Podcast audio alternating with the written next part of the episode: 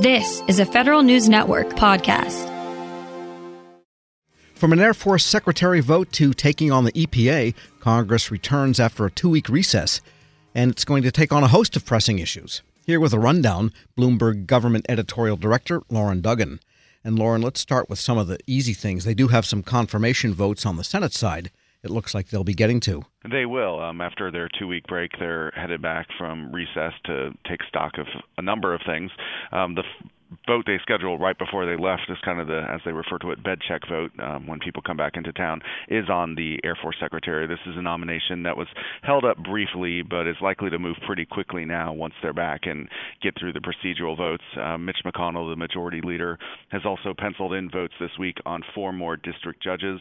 That's obviously been a priority of the Republican majority and the Trump administration to get these judicial nominations filled. And um, with their majority and with the rules, they can do that pretty quickly and confidently. Um, so we'll see some action on that on the Senate side. And the EPA has been rolling ahead with a lot of policy adjustments, you might say, updates to the way it imposes rules. And the minority leader in the Senate, Chuck Schumer, wants to take that on. He does. He's trying to use one of the the rules in the playbook here that allows a Senate ma- minority in this case to force a vote on a rule that they don't like that's come out of the administration. This is the Congressional Review Act, which you may remember from when the Trump administration got into office.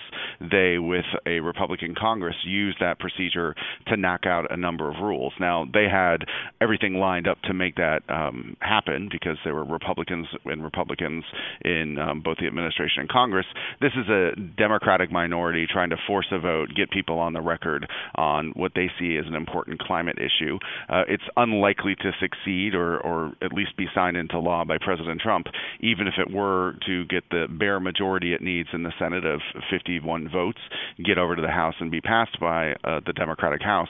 Even if Donald Trump got that, he'd likely veto it because it's a rule from his administration, and they want to push forward with that. But um, you know, there are a number of rules that people people can use to get votes that they want, and this is certainly something Charles Schumer and his Democratic colleagues in the Senate are going to try next week. And of course, there's the issue of the continuing resolution, which they passed before recess for seven weeks. Now we're down to four or five weeks left in it, and that's going to it's got to occupy at least some of their attention we may not see anything publicly right now. There's been a lot of progress um, through the committees. Uh, we've talked before about the House getting all 12 of its bills through committee and passing 10 of them on the House floor. On the Senate side, I think we're up to 10 through the Senate committee, none yet on the Senate floor, and that might be something we begin to see some discussion about maybe packaging some of the easier ones together, having some floor votes, and making progress there.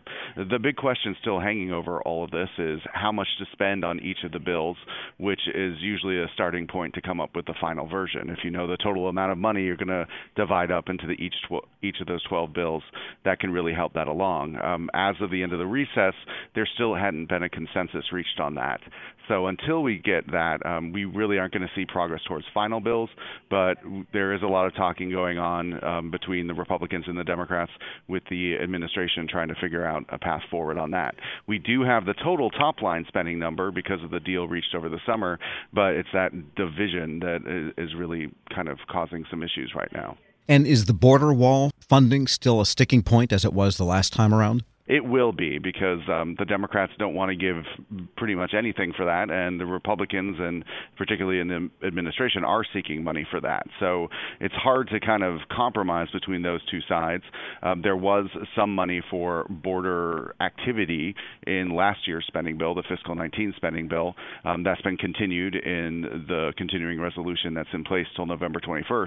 But the border wall will very much be a sticking point, as will Democratic interests in trying to prevent prevent the president from diverting funds as he did after declaring the national emergency and identifying accounts to move money toward the construction of the border wall. Um, the Democrats in the House stuck some language in their spending bills that would make that much harder, and that's going to be a sticking point as well.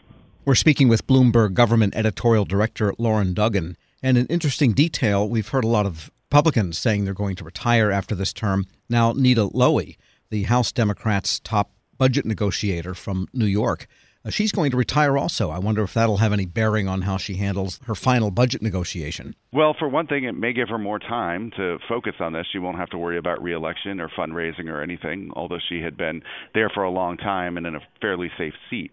Uh, but what she said in her statement as she announced her retirement is that she will focus on the fiscal 2020 and fiscal 2021 spending bills, um, two processes that are going to take a lot of time. Um, she'll obviously work very closely with leadership, and um, one of the things Democrats will have to contend with is who will lead the panel next, presuming they stay in the majority going into the next Congress, who will be chairman, or if you know there's a change in party control, who would be ranking member, which is still a pretty powerful role when it comes to appropriations. So there are a number of other senior appropriators, Rosa DeLauro of Connecticut and Marcy Kaptur of Ohio, who have already um, expressed some interest, and we'll see once people are back who who else might raise their hand or express some interest. But that'll be one of the interesting things going into the next Congress, who gets that all important gavel. Now, government contractors, as much as government employees and agency heads, are really looking forward to having some sort of a permanent budget for 2020.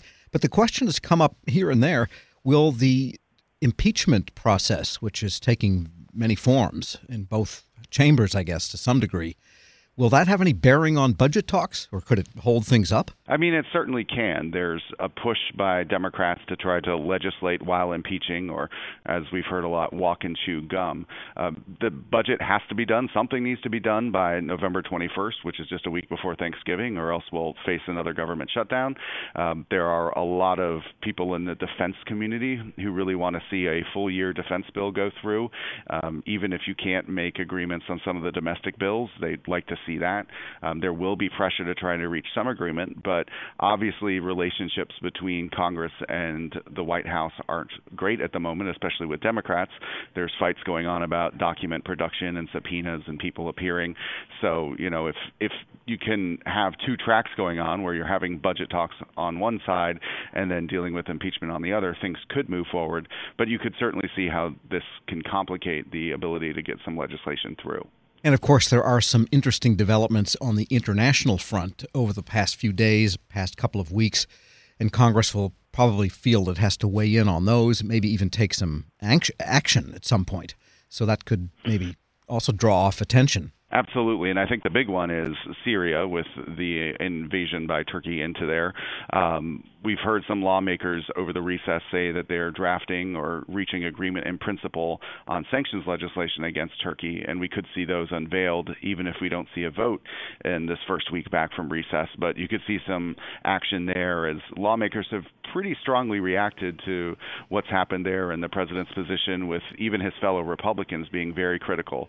Lindsey Graham, who's been very defensive of the president when it comes to the impeachment matter and the Ukraine investigation, had some very strong words about Syria, as did Liz Cheney, who's the n- number three Republican in the House. So um, we are very likely to hear a lot more from people once they're back into town and maybe even see some legislation unveiled there interesting stew with lots of bone fragments. Loren Duggan is editorial director of Bloomberg Government. Thanks so much. Thank you. We'll post this interview at federalnewsnetwork.com slash Federal Drive.